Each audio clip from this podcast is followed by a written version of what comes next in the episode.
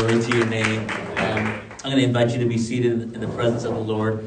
Tonight we are going to embark on a new study. Uh, this is our second week in the book of Shemot. Actually, we didn't even, we barely started the book of Exodus last week. Tonight's title is, and this is for January the 3rd, 2019. The title tonight is How to Give Meaning to Your Pain. So I want you to punch your neighbor and tell your neighbor we're going to bring meaning, we're going to give meaning to your pain tonight. Our pain tonight. No, I'm joking. But you know what? Your, your pain is not without purpose. And we're not speaking about physical pain, even though it could mean physical pain.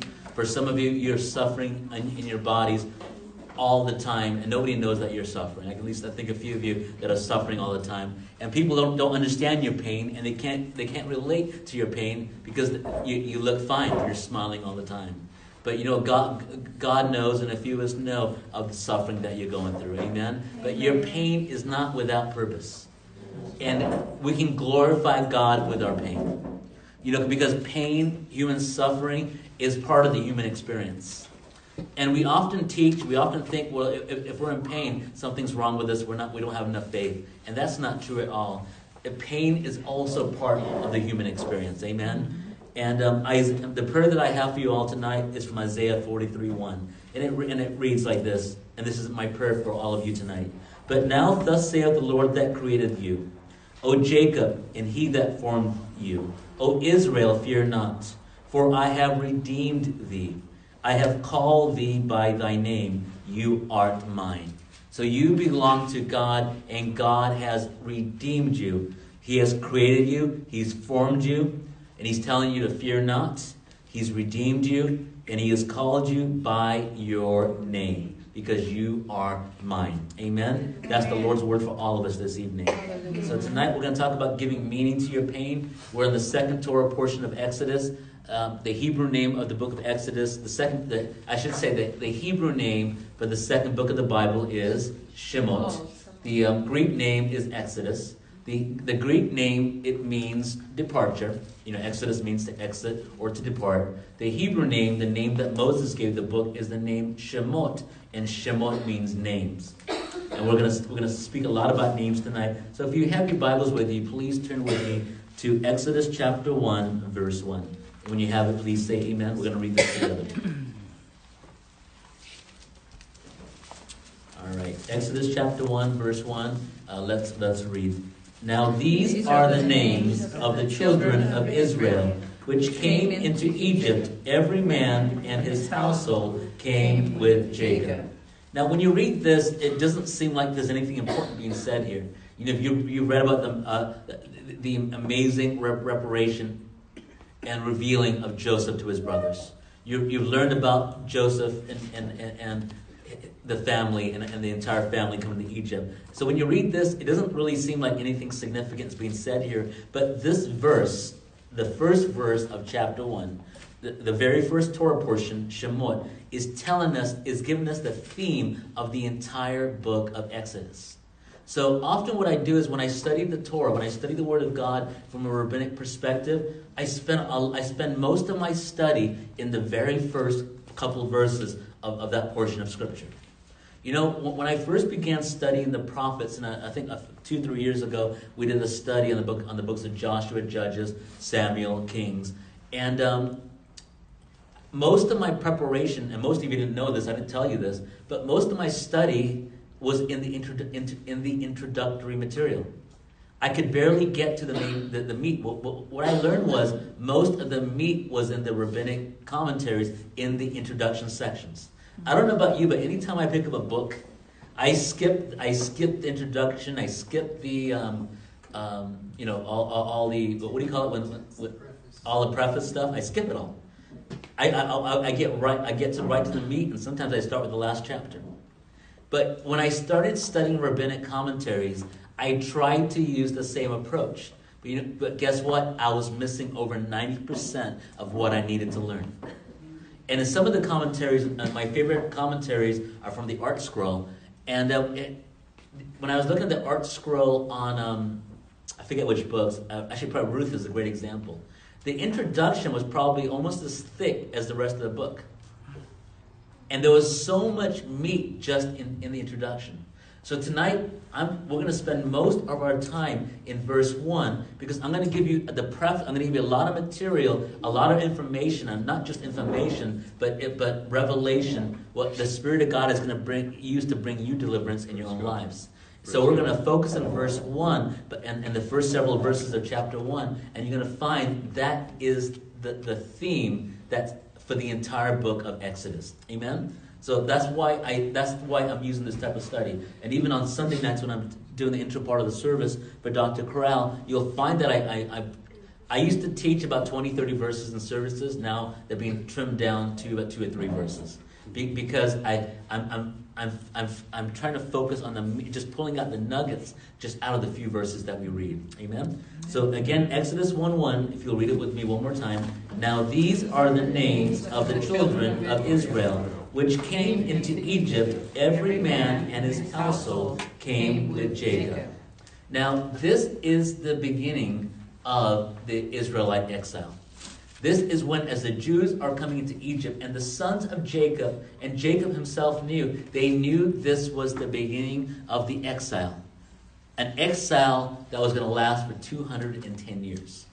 Now, depending on how you calculate, the number may be 400, it may be 210, it may be 200. It just depends upon what where you start counting from. I'm not going to focus on the counts tonight. I think a couple years ago I did focus on the counting, but for tonight's teaching, it's not the, the counting is not relevant to the message I'm giving tonight. I'm not saying the counting is not important. The counting is very important, but for this teaching tonight, I'm going to focus on names and not focus on the counts tonight. So they were fully aware that God was bringing the Israelite people into a long exile. And this exile set the, set the blueprint for all the future exiles of the Jewish people. The, the first exile that was counted, according to Daniel's prophecy in the interpretation of Nebuchadnezzar's dream, was the first exile was the Babylonian exile. The second exile was the exile of the Medes and Persians. The third exile was led by Alexander the Great, the Greek exile. And the fourth exile was the Roman exile. And the, and the, as I shared with, with you before, the Jews are still in the Roman exile. The Roman exile will not end until Messiah comes. Amen? When Messiah first came, when, when Jesus first came, he came as the suffering servant. He came to lay down his life eh, for sin. He came to die on the cross. He came to destroy the works of the devil. That was the first coming, and that foreshadows the first half of Joseph's life. Actually, not the first half, but the first 30 so years of Joseph's life, uh, where, he, where he went through being sold into slavery, being, being mistreated by his brothers, being thrown into the king's prison. And then the second part of the, the latter part of Joseph's life represents the coming of Messiah. Because in Joseph's life, you see a parallel to the two aspects of Jesus' ministry. The first aspect is the suffering servant. The second aspect is what we're still waiting for, and that's the coming of Messiah, where he, where he will rule over the earth as, as king. Amen? So, in this Torah portion, or actually through, through much of this part of this book, we, we see the horrors of enslavement of the Jewish people. We're going to learn about the brilliance of, of Pharaoh and how Pharaoh masterminded the greatest plan to subjugate the Jewish people. And again, the, the, the, second name, the Greek name of the book is Exodus. It speaks about departure. So when we, when we often study Exodus, we only focus on the departure aspect. And that's often how we live our Christian lives. We can't wait to get out of a trial. We cannot wait to get out of a, of a difficult situation. We cannot wait to exit from our pain. I love what Dr. Corral shared last week in her teaching about we always think of the promised land, a place where we don't have to do anything because it's just it's just a life. It's just like being in, in Hawaii on vacation, playing uh, you know um, Hawaiian music, and you know just and that's that's what I uh, you know whenever I heard teachings about the promised land, that's what I thought. That that will be the day when my trials come to, to an end. That will be a day when I'll where everything in life will be perfect. Well, you know what? Keep dreaming because that's a Disneyland fantasy. Your trials will come to an end when you die. So. But wait a minute, because. Let's, let, let, let's do that. So, uh, our trial, I'm not saying you're not going to have rest, but I'm saying our life is going to be a life where we're going to be tested. And of course, there's going to be victory, there's going to be joy, but there's always test. Come every time you're going to come into promotion in God, there's going to be testing. And if you study the life of David, you study the life of, Jacob, you're going to see their lives were so filled. I mean, they had great, tremendous victories and they laid out the framework and the and the blueprint for all for all of humanity. But they went through tremendous suffering. Like I cannot come I cannot come to a pulpit and promise you your life is going to be wonderful ever after, and you're not going to go through any trials.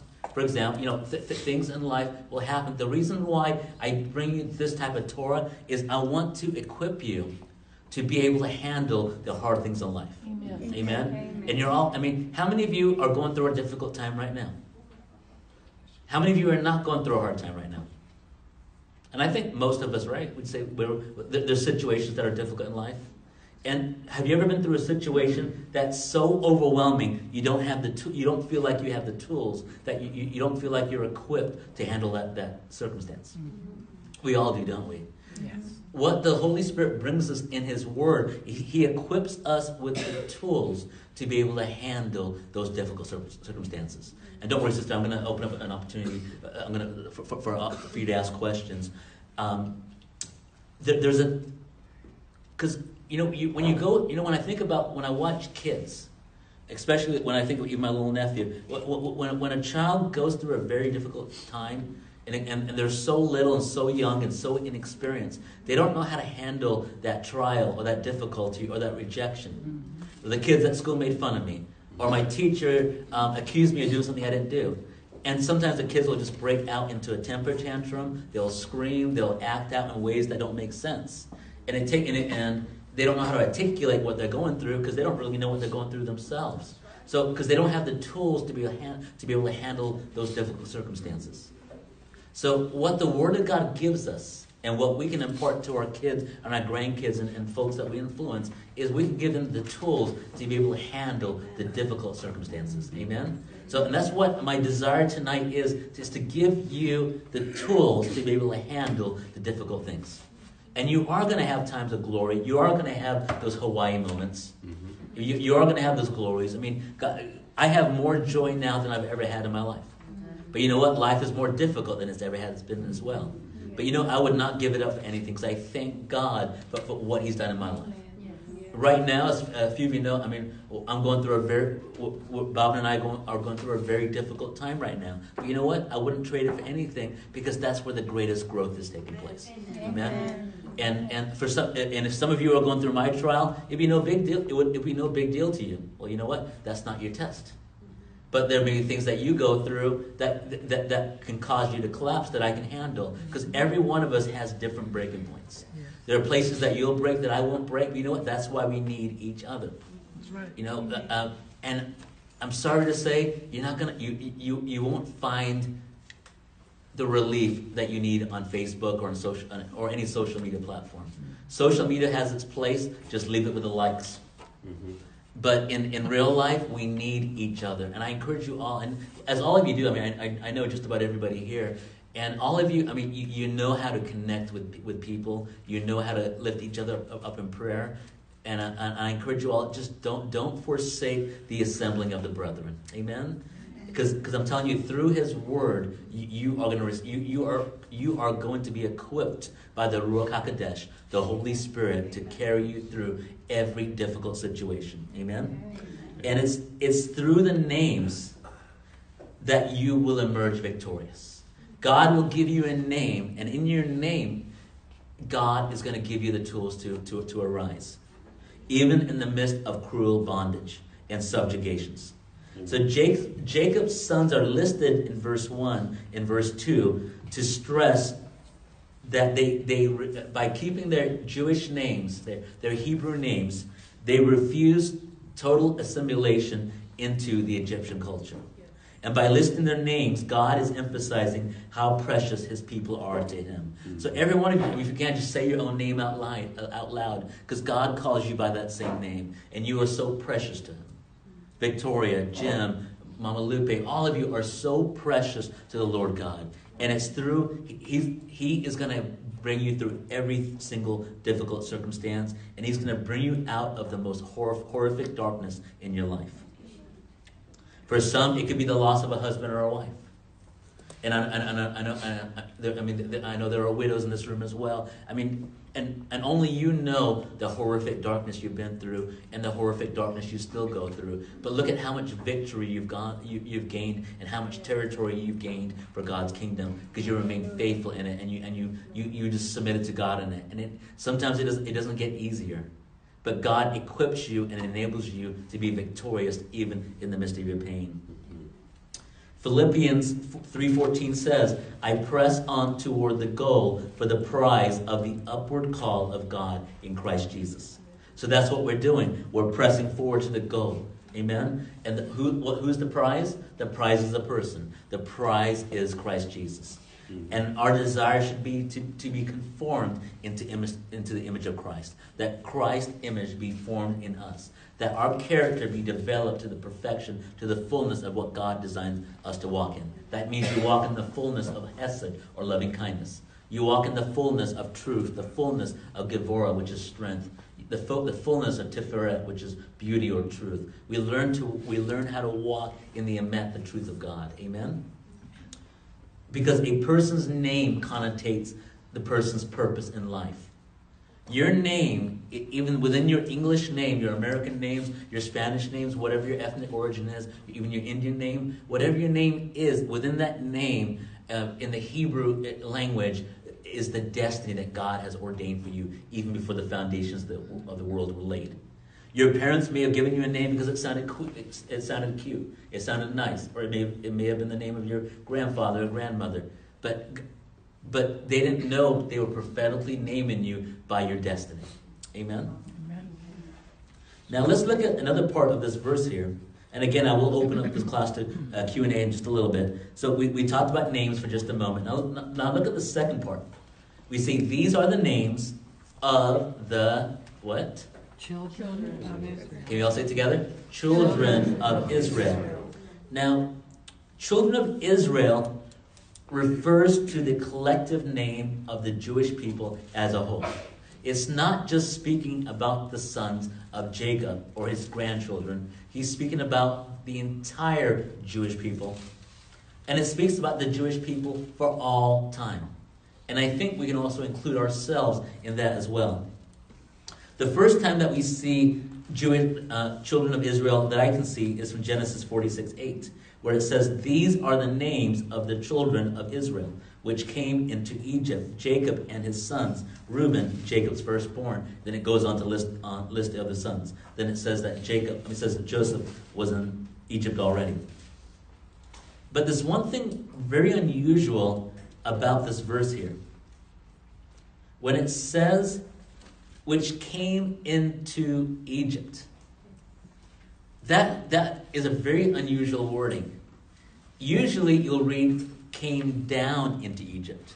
Because whenever you leave the Holy Land and you go to another place, you're going down because you're going to a place of lower spirituality. But here it doesn't say they went down into Egypt, it says they went into Egypt. That's significant and that's something that's a detail that we need to pay attention to. because the glory of God went into exile with the Jewish people. So, because God's presence went in with them, and that's why the rabbis interpret this verse as meaning because God went with them, they were not going to a low, they were not descending to a lower state of spirituality. They were actually staying at the same level because God was with them. The Shekinah, the, the presence of God, um, went with them into Egypt. And one thing in the Hebrew, this is not in your English Bible. In your English Bible, isn't it in the first pen, first tense, in the past tense, that they went into Egypt? Is that what it says in your in, in your Bibles? Came, came okay, so that that that, that is a, in in the in the translation I, I have it says who were coming, so that they were coming in the present tense, and, and I guess your, your translations are, are, are accurate. The present tense is a sign of the noble character of Jacob and his sons.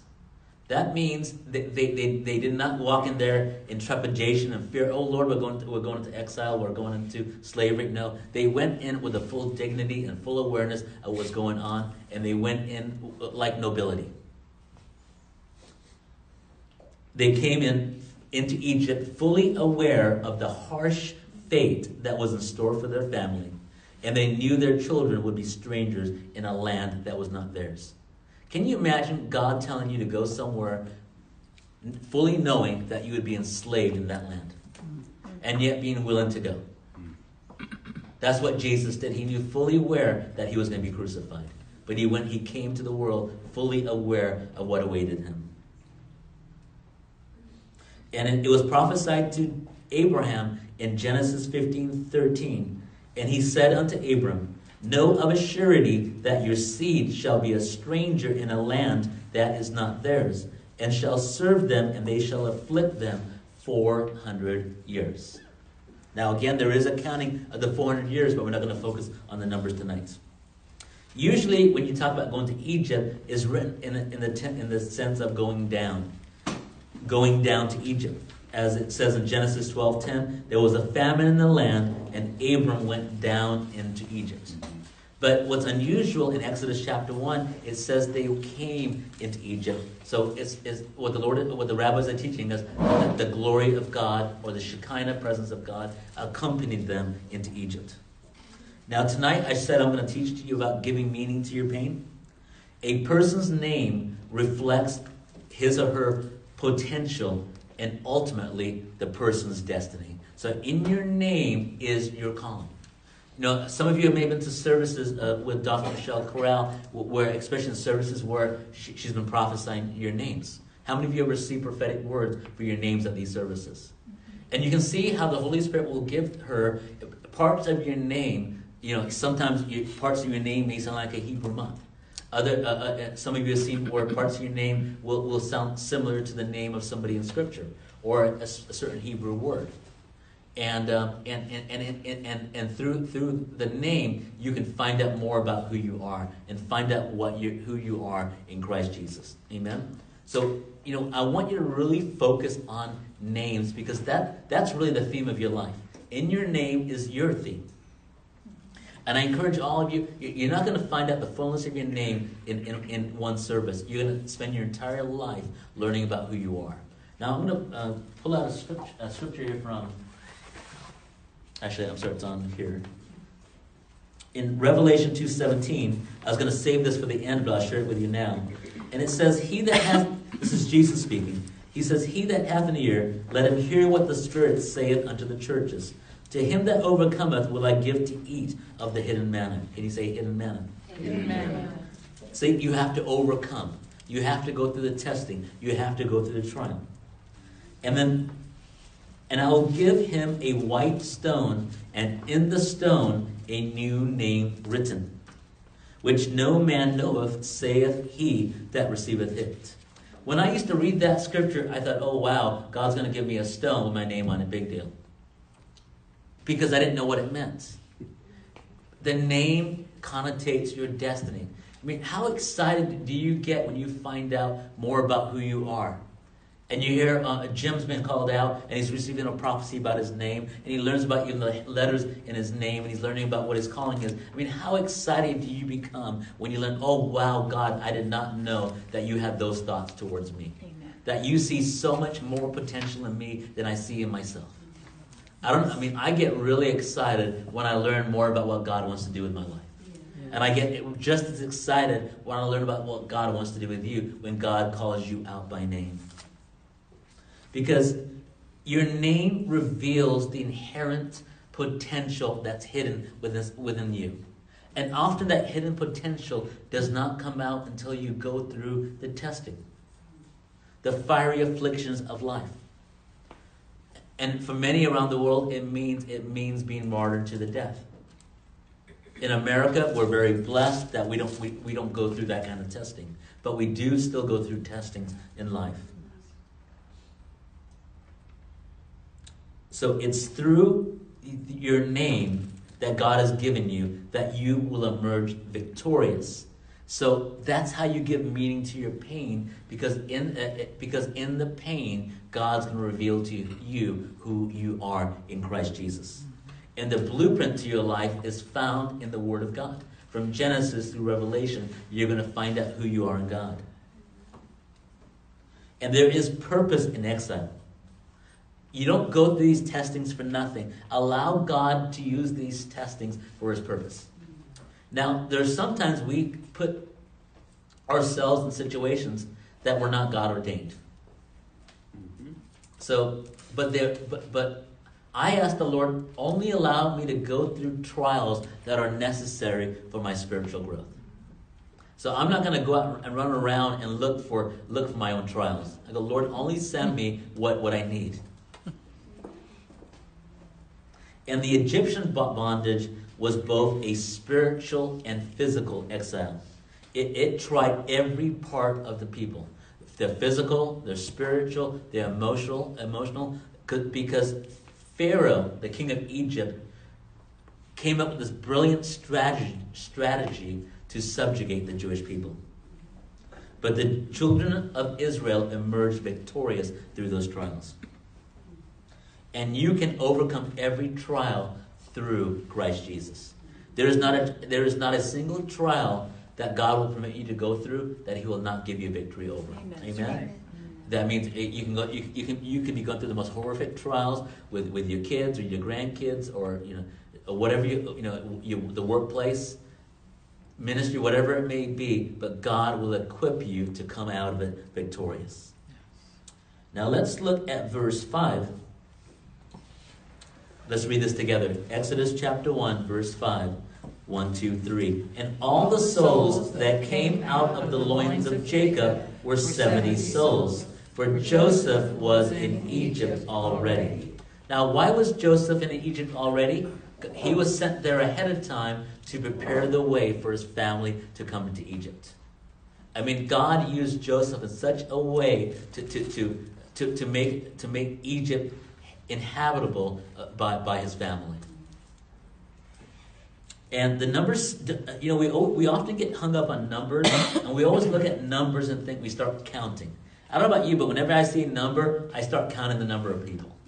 And sometimes, in the, especially in the scripture, you see a number and you start counting, and you don't get the same number. And the reason is, it, it's not intended for you to count the, chronolo- the, the, the, the chronology. Often the number is, is a representation of a concept. So the number 70 here is it, it has many meanings, but it, it, it connotates the order in the universe. The number seven we see in the seven days in a week. We see sevens in the seven uh, biblical feasts. We see sevens in the seven days of Passover. We, we, we see these seven in um, uh, the Feast of Tabernacles, uh, Sukkot, seven day feast. We, we, we see sevens, and seven is often a symbol of completion. The Sabbath occurs on the seventh day, so the, the seven is often a representation of, of completion. So when we see 70 souls coming into Egypt, the 70 souls out of the loins of Jacob is speaking about the completeness of the Jewish people. And also in the world, there are 70 nations and there are 70 members of the patriarchal family. And the number 70 is also linked to the number 12, representing the 12 tribes of, of Israel. So, um, and, and it's interesting that Jesus had 12, t- t- 12 disciples. Now, now we're going to talk about the brilliance of Pharaoh but what you're going to see even more so is how the, the, the greater brilliance of God, who knows everything before it even begins, and already pr- prepared the remedy or the reparation or even the, uh, the, the, the, um, the, the deliverance before the attack occurred. So I'm gonna, for this next several minutes, I want to talk to you about the increasing levels of affliction and the secret to the increase of God's presence in your life.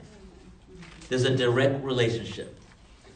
You know, uh, a couple weeks ago I shared a rabbinic quote, and I think this is from the Pirkei Avot, from the sayings of the fathers. And the saying is, if you have not gone through a trial within the last 30 days, then you should really question your, your walk with God. Be, because you, you may not be in God's will. Now, I don't know how true that is, but what I do know is if, if, if, if in, in the world, if, if I'm in the work environment, and I'm, let's say I'm working for, I'm working for a, a, a boss or a supervisor, and that boss, that supervisor stops challenging me or stops reaching out to me, I'm just left alone for a long time, and, um, and, and, and th- that supervisor stops challenging me, that may mean one or two things. One is that my boss has complete confidence in me and just uses the approach of just you know letting me run with my projects, or it could mean that my boss has given up on me and, and knows that I'm just going to stay where I am and he's not going to try and groom me uh, for, for, for, for advancement. Now, uh, the reason why I share that worldly example with you is I want to think about something in, in your own in your own life. It, it, uh, even may, people that may work for you, or you, you work with. When you stop working with them, do you stop working with them because they don't need your help any longer, or is it because you don't think there's any, they have no more potential? And God, who is a loving God, does not give up on us, and He's going to keep challenging us. He's going to keep bringing out the hidden potential within us. He will allow trials and testings to come our, our way because he, because you know why? Because he knows that you're worth it. And he knows that there's greatness inside of you. And it's often through the fiery trials of life that you emerge stronger than before. After that affliction, you come out with a greater anointing. You have more authority. And you can be sent out to, to pray deliverance, pray healing, uh, to minister to people that you could never affect before. You know, if you've come out of an environment of being in, in, in prison, and um, and you've and you've, you've you've overcome that. Guess what? God may send you right back in that territory to deliver other people that are in prison. Amen. So uh, uh, allow your pain to count for God's glory. Don't waste your pain because God will use all the pain that you've gone through. Amen. So these are the so we're going to talk about the increasing levels of affliction. Now let's talk about the children of Israel being fruitful. Let's read Exodus chapter 1, verse 7 together. 1, 2, 3. And the children of Israel were fruitful and increased abundantly and multiplied and waxed exceedingly mighty and the land was filled with them. That seems like a lot of words, doesn't it? I mean, why not just say they increased abundantly? There's a, I mean, this is very, this is very detailed. I mean, they were fruitful. Okay, we know what that means. They had lots of kids. They increased abundantly. It's like you're saying the same thing again. And they multiplied. And they waxed exceedingly mighty. I mean, so, I mean, is that enough times? but yet Moses adds another phrase, and the land was filled with them. This is way too much detail. And that's the question you should ask God, why did you put so much detail in this scripture here? It's not necessary. If I were writing a book, I would just say the land was full of Israelites. But that's not what that's not what Moses says here. They, they were fruitful, increased abundantly, multiplied, waxed exceeding mighty, and the land was filled with them. Well, the Rashi, who's the most quoted rabbi in Judaism, he says their wives gave birth to six children at one time. According to the Ramban, this was a supernatural phenomenon, which I agree with. And within 210 years, from the time they came into Egypt to this time, within 210 years, the Jewish population rose up to 2.5 million people. Wow. That includes the 600, that includes the 600,000 men between the ages of 20 and 60 that came out of Egypt. Wow. So I mean, just going from 70 souls, but if that, but if you count the women, the children, um, you, you're looking at you're probably looking in the thousands, maybe a few thousand, I'm, I'm guessing. But to grow to 2.5 million people within 210 years is an absolute miracle. So God is bringing the increase. Amen. Can you all agree with that? God was bringing a supernatural increase, and what God is showing us here is that there was a miracle taking place. This was completely unnatural. God had orchestrated this this uh, phenomenal increase of the Jewish population. Then we come to verse eight. Let's read verse eight. Now there arose up a new king over Egypt, which knew not Joseph. A new king arose. Now there's different opinion about who this new king was. One opinion was it was a new monarch of a new dynasty, uh, most likely was Ramses II, who didn't know Joseph, he was a completely different king, and refused to recognize the Jewish people. The second opinion was it was the same king, but he had a change of heart, and he, be, and he became anti Semitic and turned against the Jewish people. So there are two opinions. What's the correct opinion? I don't know. I just give you both opinions, and I encourage you to research it if, if, if you choose to do so. And this is one thing the rabbis do agree on. This is the very first instance of anti Semitism in the entire Bible. Because this new king was, anti, was anti Semitic, he was against the Jewish people. And you'll see a lot of parallels between what Pharaoh did and what Hitler did uh, leading the Nazi party in Germany. They used very similar tactics. So, what's the first thing he says in, in Exodus 1 9 and 10? He says, Let us outsmart them. You know, he tells the people, the Israelites, the children of Israel, are more and mightier than we. Come on, let us deal wisely with them, lest they multiply. And it come to pass that they that when there faileth out any war, they join unto our enemies and fight against us. So Pharaoh uses a plan, and he gets the, the Egyptian people to come in, into agreement with him, and they implemented their plan in stages. So if you want to become a dictator, just follow the steps of Pharaoh and you may become successful. But I don't want you to do that. I want you to follow the plan that God gave the Jewish people because the more Pharaoh subje- subjected them, the, the, the, the, the, the more the Jewish people increased.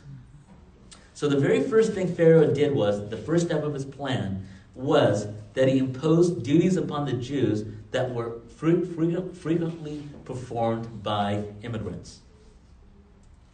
You know, we see that we, we see the same thing in our society. In almost any country I've been to, you'll often find some some labor only performed by uh, by, by, by the newer immigrants. So that's that's how he began. That's how the subjugation began.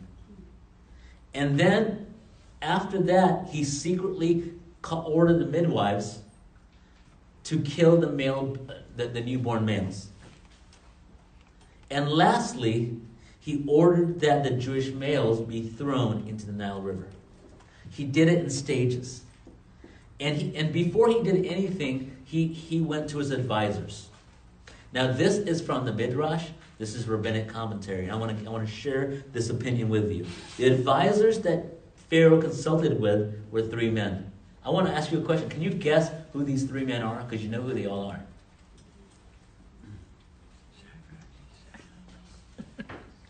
The answer was shocking. Job, Jethro, and Balaam. Balaam.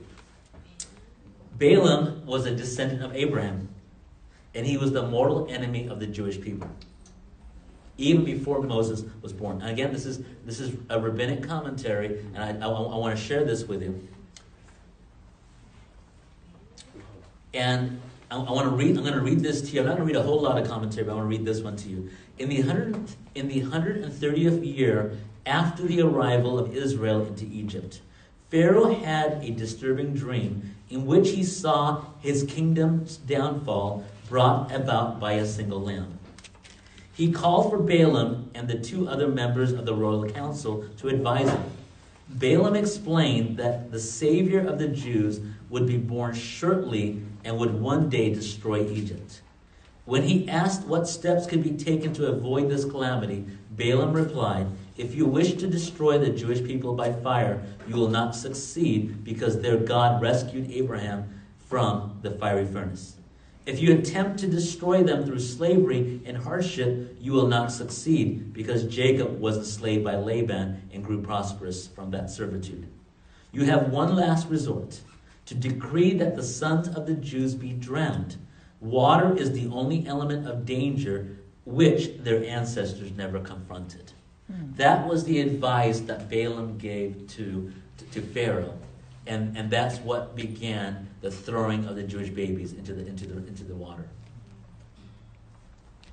And uh, Jethro fled, and Job did not say anything. That's what the rabbinic opinion is. So that, that was the plan that, that, that Pharaoh used. And in verse 11, it says, Therefore they did set over them taskmasters to afflict them with their burdens, and they built for Pharaoh treasure cities, Pithom and Ramses. So what Pharaoh does here is he attempts to wear out the Jews physically by afflicting them with e- exhausting tasks of building cities, and that probably included the pyramids as well. So that that was the next step. The first step was just to give them menial, you know, to give them uh, labor, give them some work. And, and now the sec- the next step is to give them very cruel, hard labor to break them down even more. But it doesn't stop there. Because the Egyptians discovered that this backbreaking labor did not have the desired results. Because even through it, the Jewish population began, began to grow. In Exodus 1.12, I want you to read this with me. But the more they afflicted them, the more they multiplied and grew. See, that was contrary to what Pharaoh desired. Pharaoh desired to break them down and, and wanted the population increase, uh, the population to decrease, but it kept growing at, at a miraculous rate.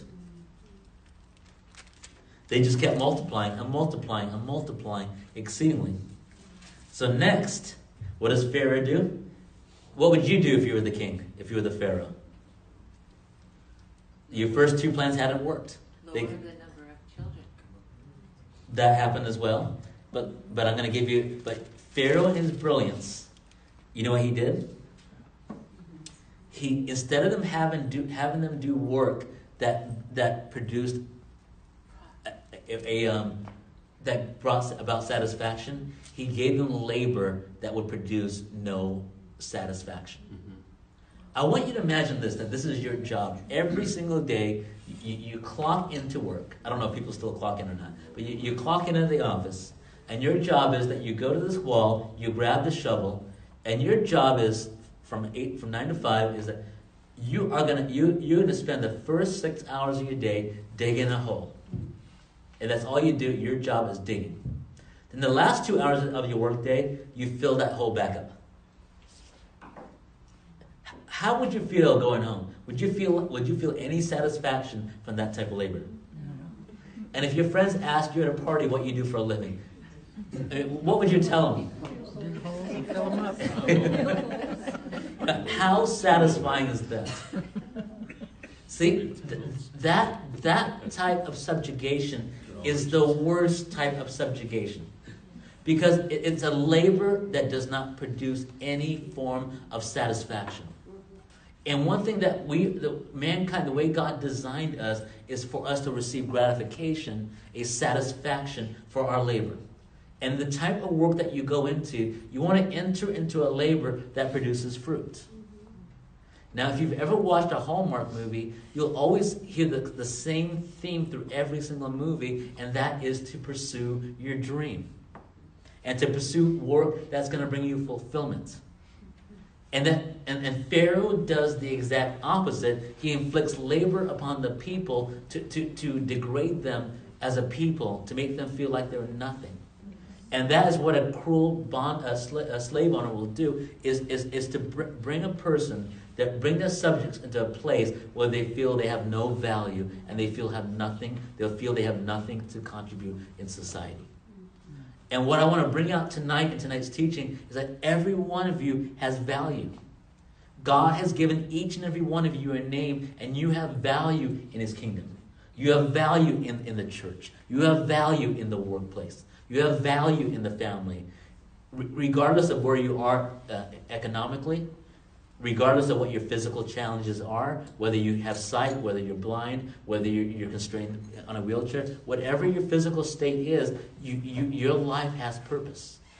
And God, and God calls you by name, and God has put a, a purpose in you that only you can fulfill in the earth. Amen? And the more the enemy tries to afflict you, the more Satan tries to subjugate you, guess what? God's going to cause you to increase because God's going to use that pain for his glory. Satan will not be able to attack you unless God gives Satan permission. Amen? And God will not give permission unless God knows that potential, there's potential in you that needs to come out. Remember when God, when God allows Job to be tested by Satan? Satan had to ask God for permission first. And then God put parameters around that testing that Satan was not allowed to take away Job's life. So God will not allow any affliction to come into your life that you are not ready to face. He, he'll equip you before the attack. And the enemy's going to come in by, you know he's going to come in by steps. He'll try step one. Okay, step one fails. Then you go to step two, it's going to be a little more difficult. Step three, is going to be even more, more rigorous.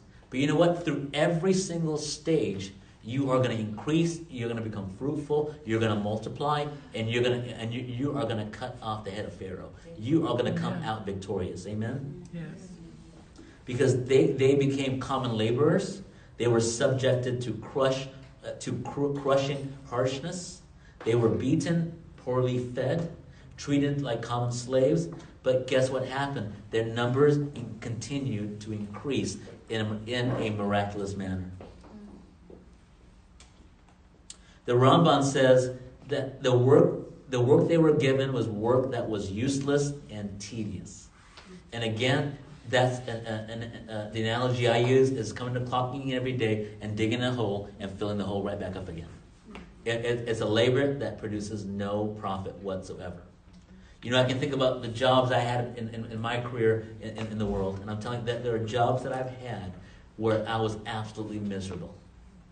Uh, if I can, um, I think my first, I can say this now because this company is no longer in business or was bought by somebody else. But my first job it was a summer job right, be, right before starting my first quarter in college. I worked at Security Pacific Bank in Brea, and I, wa- I worked in the Ready Pack units. Do you remember that? Yeah, I would. Did you? The think that I saw it. Uh, this one was in, in Brea. Oh, for you. yeah. So, We were friends. So, I, I got to work. I think I worked. I forget what hours I worked, but um, but my job was to basically, you know, what, I don't. They don't do. They don't do this anymore. But um, when I used to, when you used to go to a bank and you sign up for a new uh, your bank accounts, you'd be getting given this packet with with with, with these uh, uh, check checkbooks and Mhm. brochures and all that stuff. My job was to put the contents inside of the plastic and to shrink wrap it. That was my. That's what I did eight hours a day. Oh, my goodness. It was. I was a packer. I was. I was. I mean, I was really good. I was really good in that ready packing unit. It was the most miserable summer of my entire life. Yeah, exactly. I was my Egypt, and I was like, I mean, I go, this is this is what people do for. This is what this is a this is my first real job. That's what I called it. But I, I was I was so I was so miserable, and you know, it's like I wasn't challenged at all. I, I'm a person that needs to be challenged mentally, mentally. And this this is this is just like I could do this in my sleep, and it was I mean it, was the most the, the, the most miserable place I've worked in my life. But you know what? That that was my that was a type of my a- type of Egypt for me. Mm-hmm. So, and even through you know, and through school and through jobs and whatever, there have been times where I've been extremely challenged and had tremendous growth in my career. Other times I was in a place where I just felt like, I literally felt like my job was to dig a hole and fill it back up again, because it was it wasn't chal- it wasn't challenging. And when you get to that place where you're not being challenged, because without the challenges, you're not going to grow. You know, you think preaching day and you know um, several you know a few times a week, you get you get to a place where it becomes boring. I'm telling you, pre, uh, preparing for a service is probably the most difficult thing I do in my life. It is so challenging, and I love it. And I thought, well, I'm going to write a book, thinking that was going to be easy. That's the hardest thing I've done. I thought book, I thought book one, I thought book one was really, really hard. took me about two, oh, over a year and a half to put that, put that together. Then I got to, and I thought, okay, this to be easy from now on. Book two was even harder to put together. Oh my gosh. Well, guess what? Book three has been sitting on the shelf for about six months. I picked it back up again a few days ago, and I'm really struggling with it. But you know what? I enjoy the challenge because that's where I'm learning. I'm learning the most. And then, so the, the, the first book, can, this is all available on Amazon. I don't, I don't have copies. I haven't ordered any more copies. But if you go to Amazon, you search for my name, and you, uh, the first book is called um, The Final Countdown, which just takes you through the book of Genesis and talks about you finding your purpose and, and in, in the tapestry of God's creation. The second book is Earth, Wind, Fire, and a Still Small Voice. And that book is about learning how to hear the voice of God. The third book, which I think I'm going to call Man in the Mirror, is, is, is about finding yourself and, and how to live, how to go through the sufferings of life and the testings and the rejection of life and how to come out victorious through those testings. And, and, and using David as the blueprint.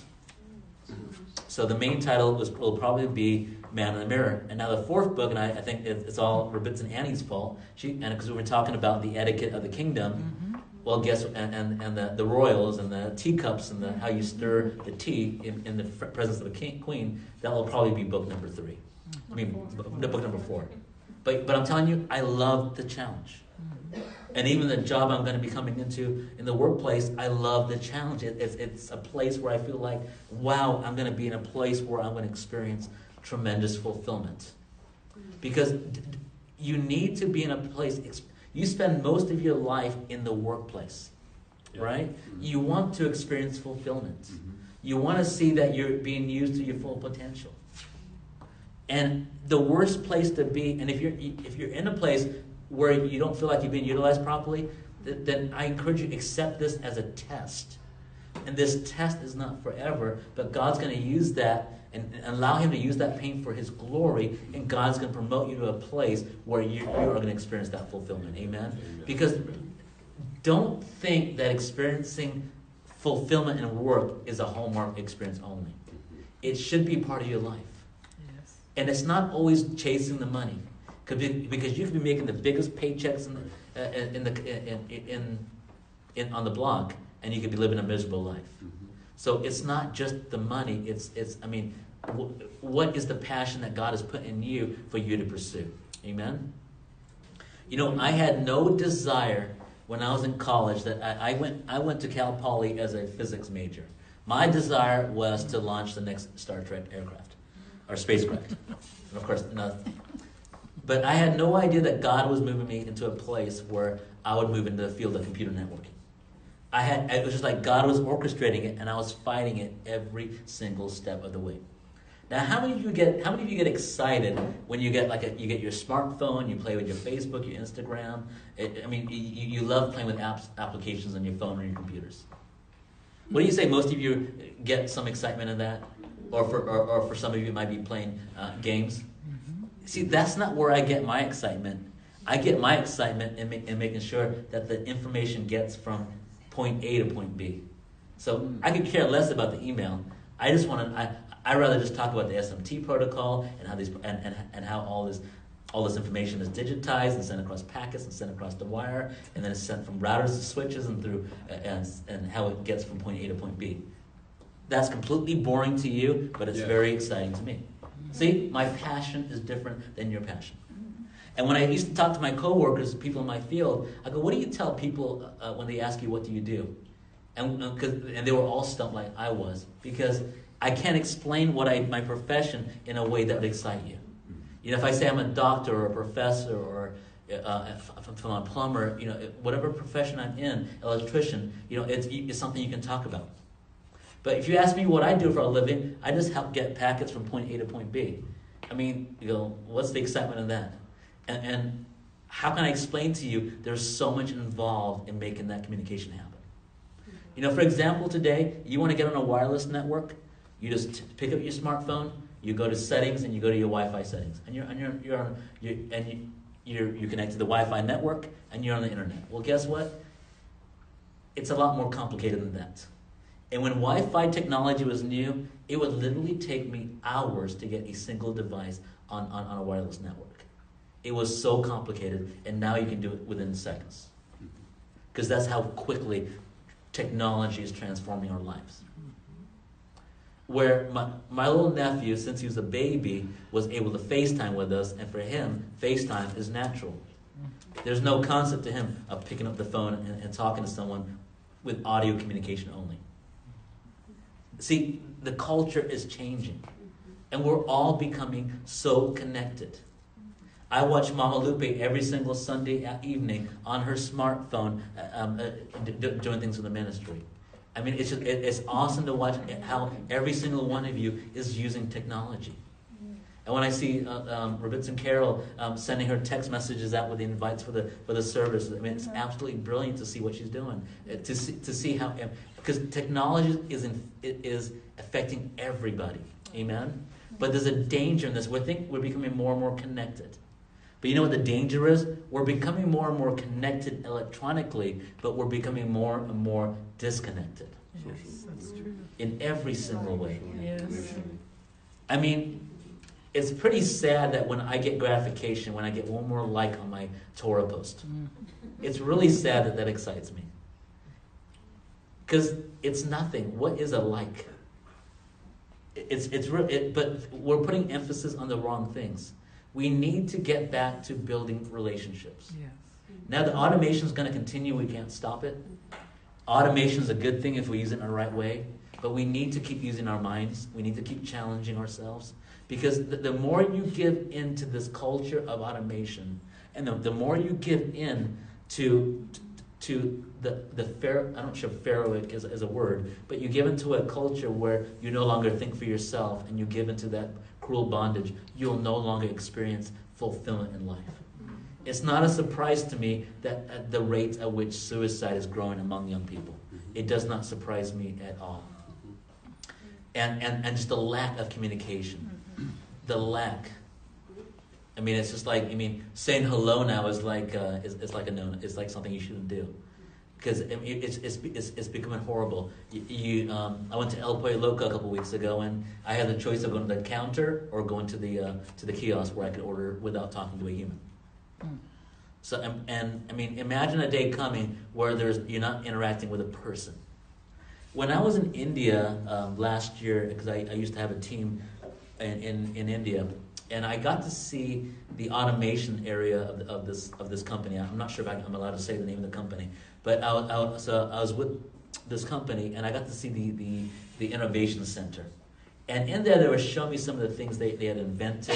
And one of the things that they had was, was a unit that had wheels that moved around, and it had a camera on it, and, and, and it had a, it has, and it, it, it actually had a speaker. And what happened is it was remotely controlled. And it could, and the person that was whoever could be anywhere else in the world was operating that unit would, would talk to me and answer my questions, could even follow me around. Do you see where that technology is going? So Im- imagine going into a gas station and you need to go see the cashier, where the, where the cashier is this machine that's remotely controlled by somebody else halfway around the world. And you ask your questions. And they, may, they probably have mechanical arms where they can get products off, off the shelf. But, and, and so and then you can use this technology to replace higher cost American labor with lower cost labor in other countries. So you, can see, you can see, and, and eventually you no longer need that person, that human being halfway around the world. Now you can have it where it's completely automated, where that computer is, is doing everything you need. So it, it's kind of it's kind of scary where we're going. I, I didn't mean to go here tonight, but what I want you to see here is that every time you you you, um, you give because Pharaoh is not just a physical person; it, it could be just a, a mindset. And little by little, you give it, you take in more and more conveniences, and you, start giving up your, your your rights as a person to where you no longer have those rights. And Pharaoh, what he did with the Jewish people is by little by little. First, he gives them labor that was just uh, that was only performed by outsiders.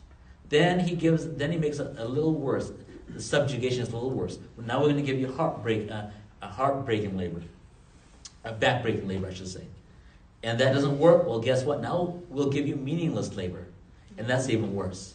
Because when you get to a place where you're no longer being challenged, you, where you and you get to a place where your life is you feel like it's completely meaningless that is the worst place pharaoh can bring you into. And that's right where you enter into in, in- into a slave-like mentality. And the same thing operates in, in child abuse from what i've learned. And because uh, uh, many kids that are child uh, that are abused by their abusers never tell their parents that they've been abused. They, they feel too shamed, um, and, and, and that abuser uses tactics that makes that child afraid to tell anybody. So it's very important that we educate our kids early on in things that you don't want to talk to your kids about, but it's very important that you take steps to protect your children from, from, from I mean, there's no way to protect your kids 100% because you can't put your child in a cave and protect them from everything. But, but, but you, you do need to take steps to, to prevent as much as you can. Amen? Amen. A- And, um, but the, the abusers use tactics that bring the children under subjugations to where they're afraid to tell anybody they've been abused. And it's, it's just, it's extremely, it's, it's just, it's so horrifying to see what takes place. Now we get to, but, but again, don't give up hope because no matter what you go through, God will, God can repair anything. Amen? Yes. God, God, God, God heals. And sometimes we, we, we, we, we blame God. God, why did you let this happen? That's the million dollar question. God, why did you let this happen? You know what? Don't even bother asking that question. It's a waste of your breath. It happened, but God and, and allow God to bring the healing. Allow God to bring reparation. Whether you've been through a, a heartbreaking divorce, um, maybe a child that's been your child's been kidnapped. You know, it's I mean, sometimes what you go through in life is just heartbreaking, Ex- extremely heartbreaking. But all I encourage you to do, I want you to follow the blueprint laid out in the Word and allow God to carry you through those painful circumstances. And um, actually, before um, I share the next part, I want to share verse thirteen and fourteen. So it says here, the children served rigor, and then verse fourteen. Read the first part with me up to the word bitter. One, two, three. And they made their lives bitter with hard bondage. That word bitter sounds like somebody else's name. What was the name of Moses' sister? Miriam. Miriam. And what does Miriam mean? Bitter. Bitter. This was the time that Miriam was born. Wow. Seriously? Is, is that amazing? That is cool. So, right in the midst of the fire, right when you're about to give up hope, there's a ray of light, and Miriam is born. Without Miriam, they would never, Moses would never have been born. Mhm. Mm. Right.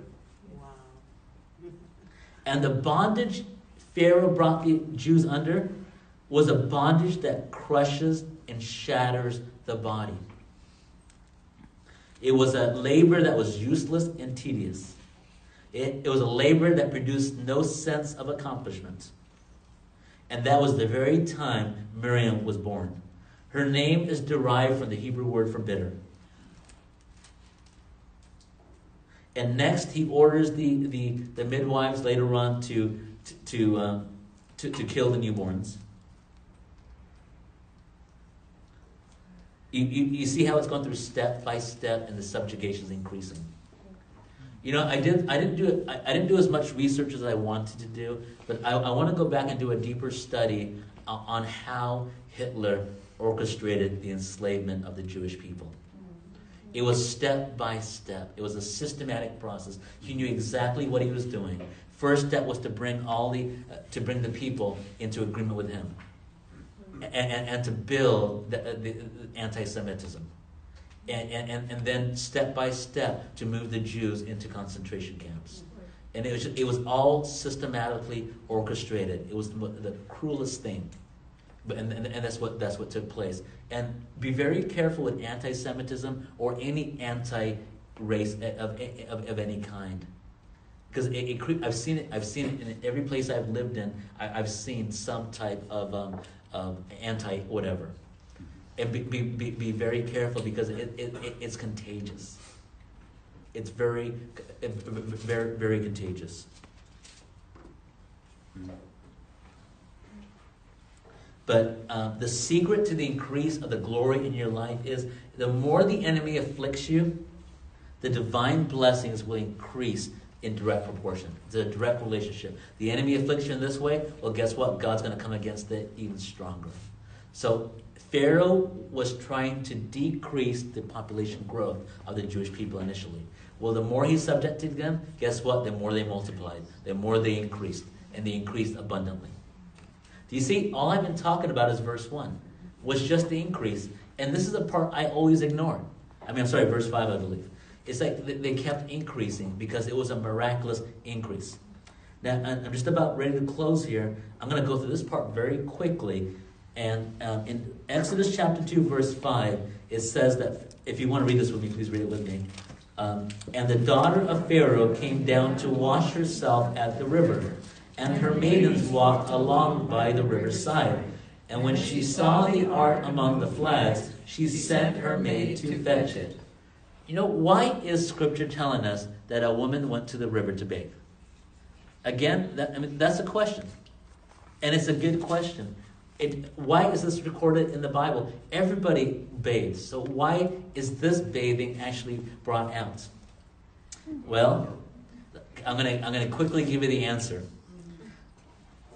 The, the daughter of Pharaoh, the princess of Egypt, her name is Batia. Can you say Batia? Batia.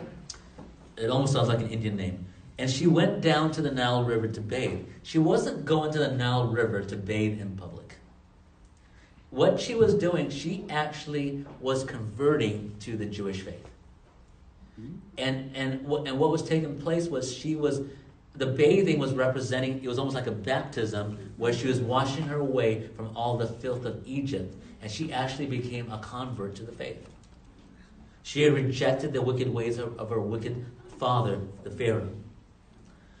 And she was re- she was repenting. And you know? And then then she then she hears this babe weeping. That's in a that's in a um, a basket, and it's really a type of ark comparable to the ark of Noah's ark, because as Noah was used as a deliverer of mankind in Noah's flood, Moses was in the ark, and he was like a second Noah, I could say. He's in the ark who's gonna, God's going to use to bring a deliverance to the Jewish people. And Batia completely went against Pharaoh's decree and saved the baby. Because, you know, Sforno asked the question, who's another uh, uh, rabbi, how did a royal princess stoop to bathe in public? There's no way a royal is going to bathe in public for people to see. There's, there's no way that would ever happen. So you need to ask a question what was really taking place here?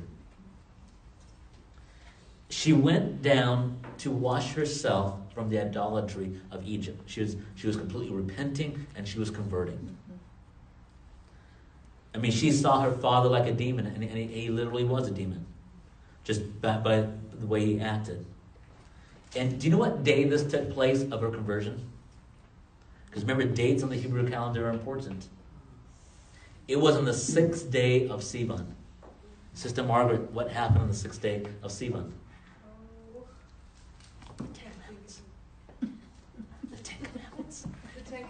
Exactly. The very day in which God gave the God spoke from Mount Sinai was the sixth day of Sivan. The day of Shavuot or the day of Pentecost. Don't worry, I'm the easiest test giver in the world, but I'll give you the answers right away.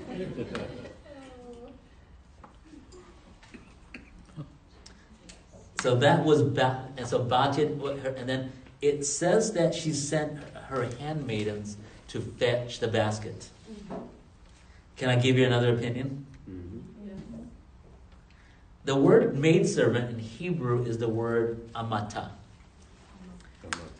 Amata has been translated as maid, but it also can mean her arm or arm lengths. So what the rabbis teach here is when she when she burned with compassion over that child that was weeping in that ark, in that basket, that was covered with pitch, inside and out. And she, she was stirred, the emotion of compassion stirred up within her. She stretched her arm to reach for that child, and her arm extended multiple arm lengths. That was another miracle that, that took place. And, and she, she reached a basket and saved Moses. And she called his name Moses. Moses was given many names, but the only name we remember him by is the name Moses because God honored Batia for her selfless act of saving Moses. The word Moses, we often say that Moses in Hebrew is the name is in Hebrew is Moshe, but I've heard it debated whether Moshe is a, is a Hebrew word or not. They'll say it's an Egyptian word because Batia named him Moshe. So my opinion is that Moshe is not a is not a Hebrew word. It's it's originally a Egyptian word that became in, in, it became part of the Hebrew language. And then, as I my final conclusion, I'm going to talk to you about Moses' role, role as a royal. Exodus chapter 2, verse 11. It came to pass in those days when Moses was grown that he went to his brethren and looked at, on their burdens, and he spied an Egyptian smiting a Hebrew, one of his brethren. See, Moshe's name in English means to draw out, because he was drawn out of the water. And what and so what his mission, his destiny in life was was to draw the Jewish people out of that cruel bondage in Egypt. Because his name Moshe means to draw out. Because in his name is his potential. What his calling is in God. His calling is in Hashem. And Hashem, the Lord, was calling him to be the deliverer of the Jewish people. And, and he was the one that God had ordained to bring the Torah to the entire world.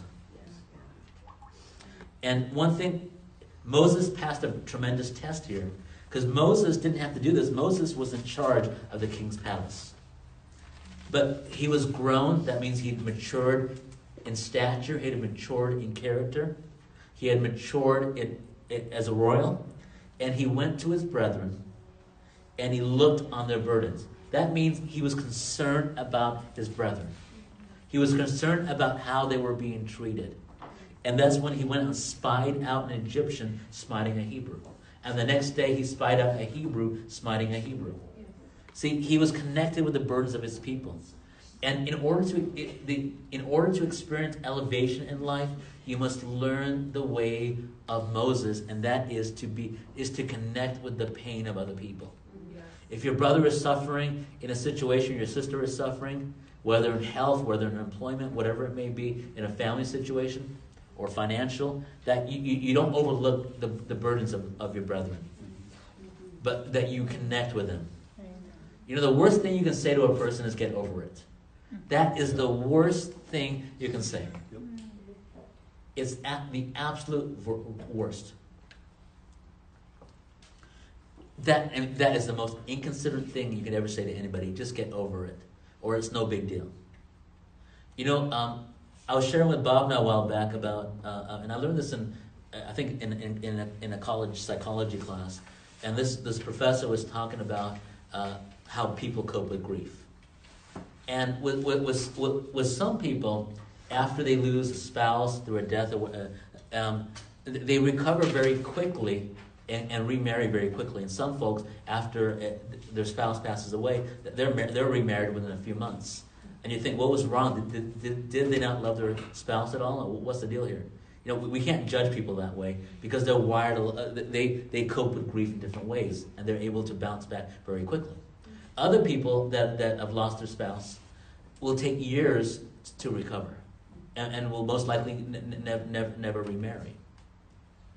And, and in, in, a, in a situation where I've seen with my um, with one of my one set of grandparents, after one spouse died, the other one died within a year because they were so they were so knit together that, that, that one passed shortly after the other one. So every one of us is different. So the worst thing you can say to somebody is just get over it. It's, it's the most inconsiderate thing to do because what the Torah teaches us to do is to identify with each other's suffering. Now, I am not teaching you how to handle 200, 210 years of cruel labor. But what I am teaching you tonight is how to show compassion for one another. And, I, and, and whether it's in the church, whether in the workplace, or just in your neighborhood, is to really learn how to demonstrate love for one another and to be truly concerned about one another.